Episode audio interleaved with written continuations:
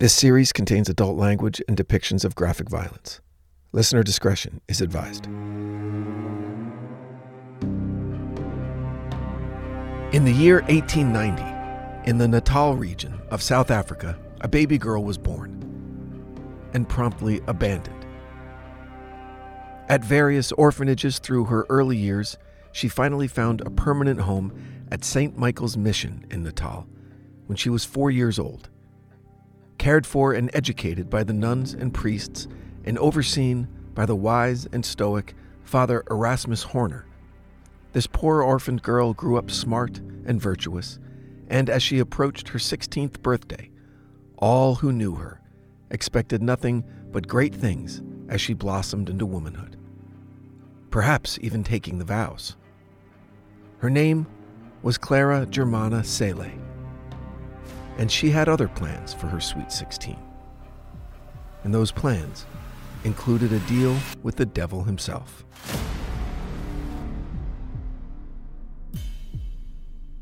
Welcome back to The Devil Within. You're listening to A Deal with the Devil. At the time of Clara's 16th birthday, in 1906, Catholicism as a constant, organized presence in South Africa was barely 50 years old. It was back in 1847 that the Eastern Cape Vicariate was created, with Father Aidan Devereux as its first vicar apostolic. It was Father Devereux who invited the first nuns to his congregation. These missionaries arrived in 1852 and formed the Oblates of Mary Immaculate. However, prior to the mid 1800s, the Catholic Church had a difficult time finding a foothold in southern Africa. It all began almost 400 years earlier, on December 8, 1487, when Bartholomew Diaz, a Portuguese explorer, dropped anchor in Walvis Bay on the southwest coast of Africa, in present day Namibia. Diaz was in the midst of what would become his historic journey as the first European mariner to navigate the southern tip of Africa. And the first Catholic Mass in southern Africa was believed to have taken place either in late December 1487 or early January 1488. Shortly thereafter, Diaz would set sail, leaving hardly a trace. Ten years later, famed explorer Vasco da Gama would note on his way to India the east coast of present day South Africa, and in his journal would christen it Tierra de Natal. This was Christmas Day, 1497. Even though both of these famed explorers traveled with missionaries, none were left behind. Evangelizing South Africa would have to wait for centuries. From the mid 1600s to the late 1700s, Catholicism was forbidden in South Africa by rule of the Dutch East India Company, who happened to be in charge. And for the next 20 years after that, under British rule, the same prohibitions applied, with only a few brief tolerances from the increasingly progressive Dutch. In 1818, Pope Pius VII appointed the first vicar to the region of southern Africa, but still, British rule forbade him from ever setting foot there. It wasn't until 1837 that things began to change in favor of the Catholic Church in South Africa with the appointment of Raymond Griffith, a Dominican, as the first bishop of South Africa. From then on, Catholicism as a viable, permanent institution was established. It was in the region that enchanted Vasco da Gama to the point that he named it after his Savior's birthday. Tierra de Natal translates to the land of Christmas. It was, after all, December 25th when he spotted the beautiful coastline. It was in this coastal region that our story takes place. The St. Michael's Mission was opened in 1855 and served as a church, a farm, a school, an orphanage, and a full time residence for the priests, nuns, and students. There were dormitories, a cafeteria, a church, lots of outdoor spaces to relax and reflect, and a constant supply of chores to keep potentially idle hands busy. Despite the unfortunate nature of her early years, Clara had no recollection of troubled times. The joy and acceptance of the mission is the only life she ever knew, and there she prospered. There isn't much known about Clara during her adolescence. All we do know comes from interviews after the events in 1906. But those reports tell an innocent story of a smart, responsible girl who dutifully served the mission, worked hard in school, and treated those around her with the same respect she had been shown her entire life. With all that in mind, it would be fair to say that it came as a terrible shock when, in the darkness of a late summer night, 16 year old Clara began screaming for help from the sisters of the mission. It was the middle of the night. It took a few minutes to rouse the sleeping nuns, but when they arrived at Clara's small room, she immediately ordered them to rouse Father Erasmus Horner himself. Such was the severity of her distress. The nuns hesitated. Waking the father was a last resort, as the sisters were empowered to handle almost any issue that might arise from one of the students. Almost anything. For something as serious as, say, confession, that would require the priest. Confession at this hour? The nuns asked, a clearly scared and suffering Clara. Regular schedules of confession were well established at the mission, a schedule Clara had followed for years. Couldn't she wait until morning? Absolutely not. She feared she would be dead by morning. At this point, the sheer curiosity of the sisters compelled them to ask the obvious next question At whose hand might you be dead by dawn, my child? One of the sisters asked. Clara took a deep breath and answered Lucifer himself. Now, this is where the story takes a turn that you might not expect. Despite the obvious religious fervor that a nun would definitely possess, they don't just instantly clutch their rosaries and submit when a scared teenage girl mentions Lucifer in the middle of the night. They'd be skeptical, just like we would. And these Sisters of St. Michael's Mission were just that. Actually, they were highly skeptical, and at first told Clara to just go to bed.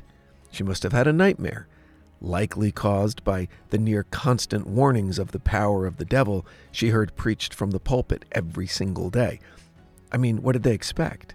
It could be argued that much of the young life of a forced Catholic, uh, excuse me, I mean a child born into Catholicism, much of that child's youth is spent being told of the exceptionally horrific consequences of sin.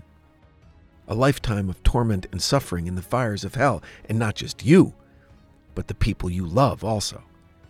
And it's all orchestrated by the fallen angel who dared disobey the Master, and he wants you next.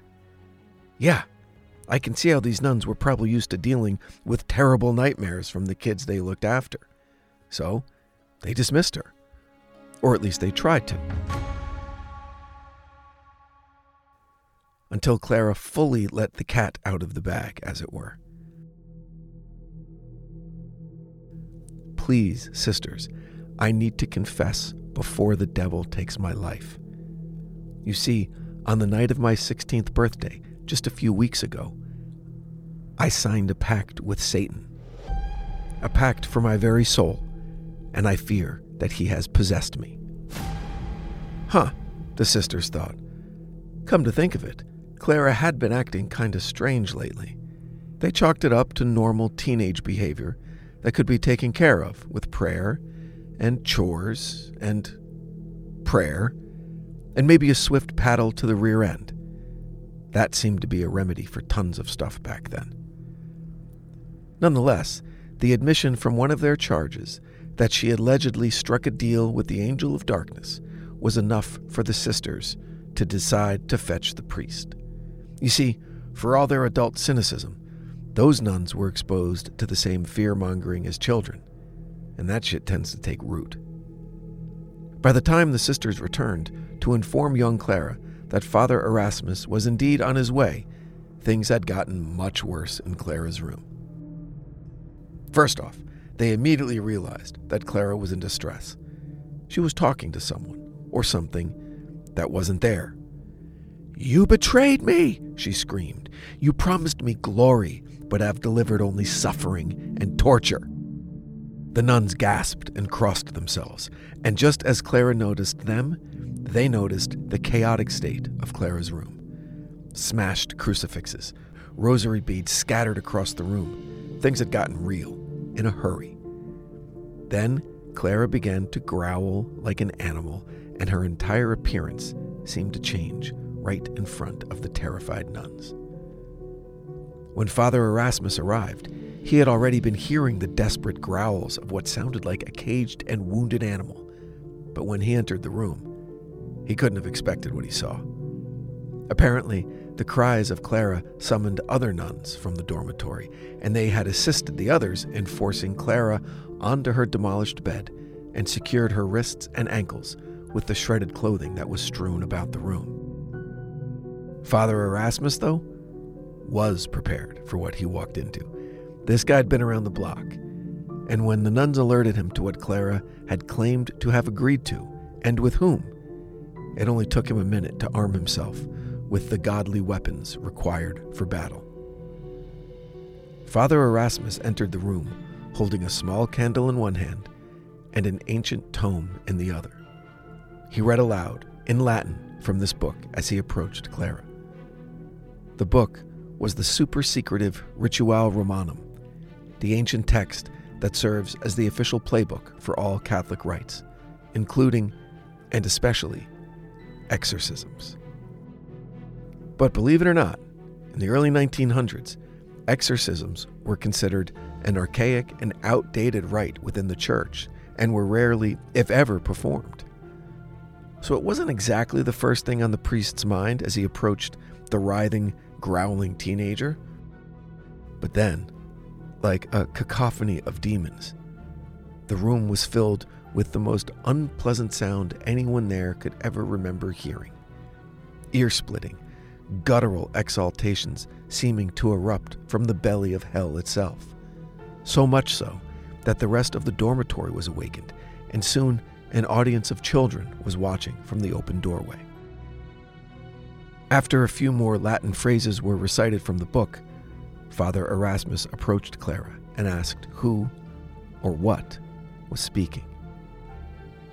It was at this moment, in that small room surrounded by the purity of the nuns and the innocence of the gathered children, that Clara Germana Cele, or whatever was in control of Clara Germana Cele, suddenly calmed and settled into the bed before turning and looking directly into the eyes of Father Erasmus. Then, as reported by everyone who witnessed it, Clara's placid young face contorted into an evil, ancient grin that spread from ear to ear. And the voice that emerged was again an unholy cacophony of demons speaking as one. The voice claimed to be Satan and had taken control of Clara's body as the result of a binding agreement willfully entered into by her Satan claimed to be in charge of a legion of demons destined to overthrow the God they all knew, but that he and his army despised. The good father ordered everyone out of the room and further ordered everyone in the dorm to be confined to their rooms for the remainder of the evening.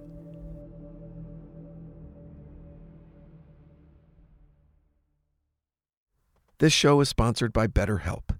Best advice I ever got working with a writing partner was this having a partner doesn't mean you each do half the work, it means you each do all the work, and the end result is a richer, fuller story. The right relationship doesn't always mean the easiest relationship.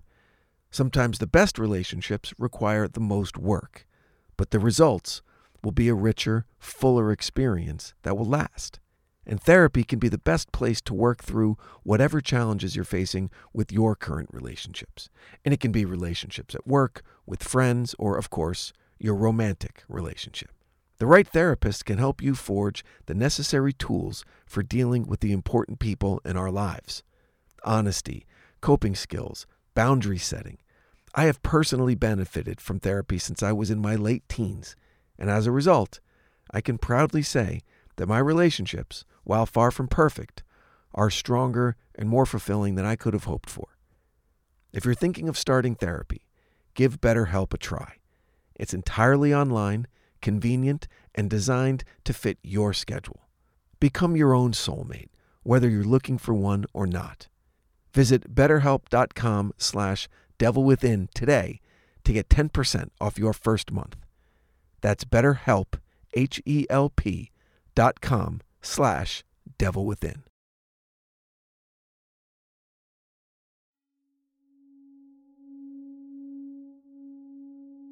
How strange for those unfortunate souls who had to endure the remainder of the night listening to the intense suffering of one of their own, in a voice that wasn't hers and would occasionally break into long, grotesque soliloquies in languages unknown to them Polish, French, Latin, all foreign tongues that Clara had never been exposed to, and whose knowledge of such languages was all the more cause for terror. The highly controversial nature of exorcisms required Father Erasmus to gain permission from his elders before he could even consider attempting one. That would take days, long, grueling days of suffering for everyone at the mission, and especially for Clara. This time was torturous, for Clara spent it almost entirely confined to her room, bound to her bed, with whatever evil forces controlling her, refusing to allow anyone near her, especially if they were carrying a religious object. A crucifix, either brandished or concealed, would, according to the journals of Father Erasmus, suddenly fly across the room and shatter to splinters if it got too close to Clara. Likewise, a glass container filled with holy water would be caused to explode upon the mere crossing of the threshold into Clara's room. But the most terrifying of all, again as written in Erasmus's own hand, was the witnessing on several occasions of Clara Germana Cele levitating more than five feet into the air. On the rare instance during those seemingly never ending days awaiting permission to perform the exorcism, Clara would be brought into the chapel for Mass. And on one of these occasions, more than 170 parishioners witnessed Clara rise off her chair, again, more than five feet into the air. So much so that two churchgoers seated beside her had to grab her by the ankles to prevent her from floating away.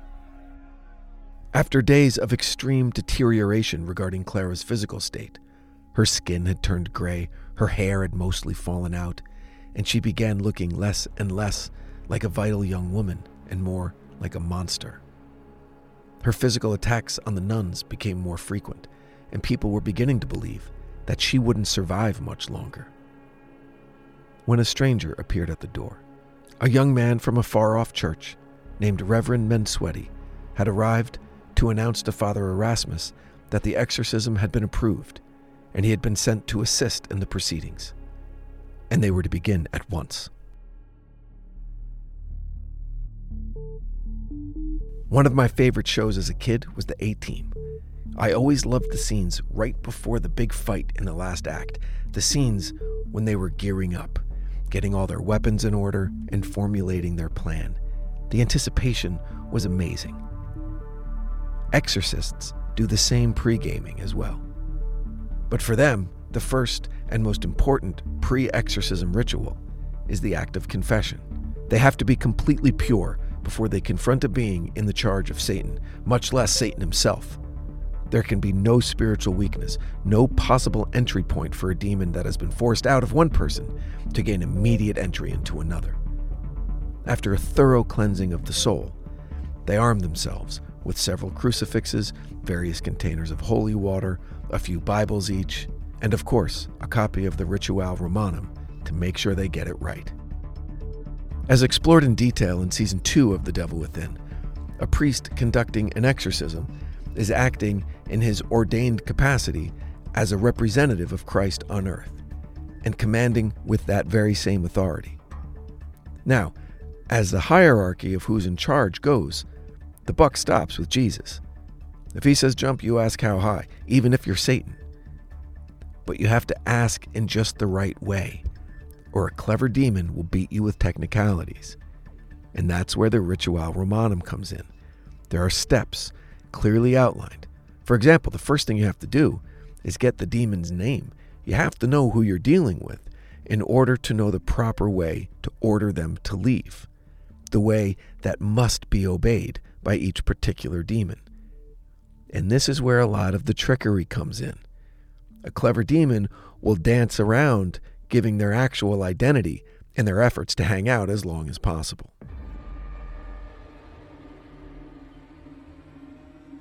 So, Erasmus and Mansueti enter Clara's room and get to work. It's a horrifying, violent process, with the priests yelling, splashing holy water everywhere, constant repeating of the same prayers, the guttural howls from the demons desperate to remain in their unwilling host, more levitations, which freaked Mansueti out. He hadn't seen that shit yet. The main point of contention coming from the other side was the demons' assertion that they had the right to stay due to the deal that Clara made with the boss. The priests, in their in loco parentis capacity, had no power in the face of a binding contract. The argument from the priests was that, of course, Jesus can break a contract. Besides, she's 16, dude. Kids make mistakes. Finally, after 12 brutal hours, the mangled figure of Clara Germana Cele lifted off the bed one final time her mouth opened sickeningly wide to allow for a ghastly fog of evil to escape her body and disappear into the ceiling above her bed. Over the next few weeks, Clara's health began to return, slowly but surely. Father Erasmus was convinced of her well being and took a temporary opportunity at a mission many days' ride away on the other side of South Africa. Reverend Mansueti stuck around as a favor to Erasmus to keep an eye on things until he got back. And all was well. For a while. Then some of the nuns began to notice that Clara's recovery seemed to stall, plateau, and then reverse. Within six months, Clara was back in her room, refusing to eat, refusing to attend Mass or confession, and then, on a hunch, one night, Reverend Mansueti silently stood outside her door and heard the familiar growl of the demon. He didn't want to alert this interloper that they had been discovered, so he retreated silently and sent for the immediate return of Father Erasmus. It took two weeks for the father to arrive, but once at the mission, they immediately got underway. And this time around, the exorcism would prove far more treacherous, for the Dark Lord would pull out all the stops. When this second exorcism of Clara Germana Cele began in earnest, it was truly a shocking event. It started with a vicious choking attack on an unsuspecting Reverend Mansueti that nearly killed him. Then there were more levitations, speaking in strange tongues, and most disturbing of all, Clara showed a sudden, clairvoyant ability. She began to reveal unknowable personal facts about people in the room. Nuns who had secretly broken their vows, cash skimmed from the donation box, even benign occurrences that Father Erasmus had recently encountered on his trip home by himself. It soon became apparent that the horror of the previous exorcism was merely a warm up for what was to come. The second exorcism of Clara Germana Cele lasted six days and caused untold harm and anguish for all involved. But eventually, the forces of good prevailed. Just before midnight on the sixth day, at the command of Father Erasmus, the demon finally could no longer disobey the order from his master. Clara's body stiffened, her head was thrown back, and after a long moment of violent thrashing in her bed, she finally calmed, her body relaxed, and clear tears fell from her eyes, replacing the blood that had only recently run there. She looked up at Father Erasmus, and they both began to sob. It was finally over.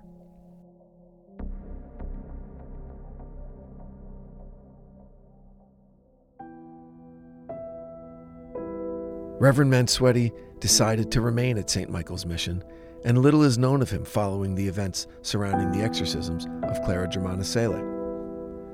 Father Erasmus also remained at St. Michael's for the remainder of his life. Although he rarely spoke of the events, it was reported that word reached the Vatican about his heroic efforts on behalf of Clara and sent a team to extensively interview both Erasmus and Mansueti and have their deeds recognized by the Church, as well as to have their actions used as a training tool for future exorcisms. Clara Germana Cele refused the holy orders and left the mission at the age of 18. She is reported to have married at age 20 and to have died after a brief illness at age 22. Thanks for listening. Make sure you're following The Devil Within wherever you get your podcasts so you never miss an episode. You could also check out our socials at The Devil Within Pod on Instagram, Facebook, and TikTok. Until next time, stay safe out there.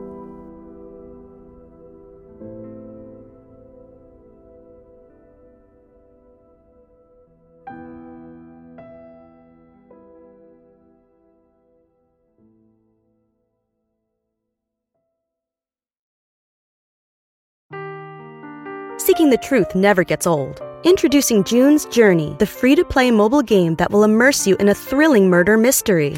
Join June Parker as she uncovers hidden objects and clues to solve her sister's death in a beautifully illustrated world set in the roaring 20s. With new chapters added every week, the excitement never ends.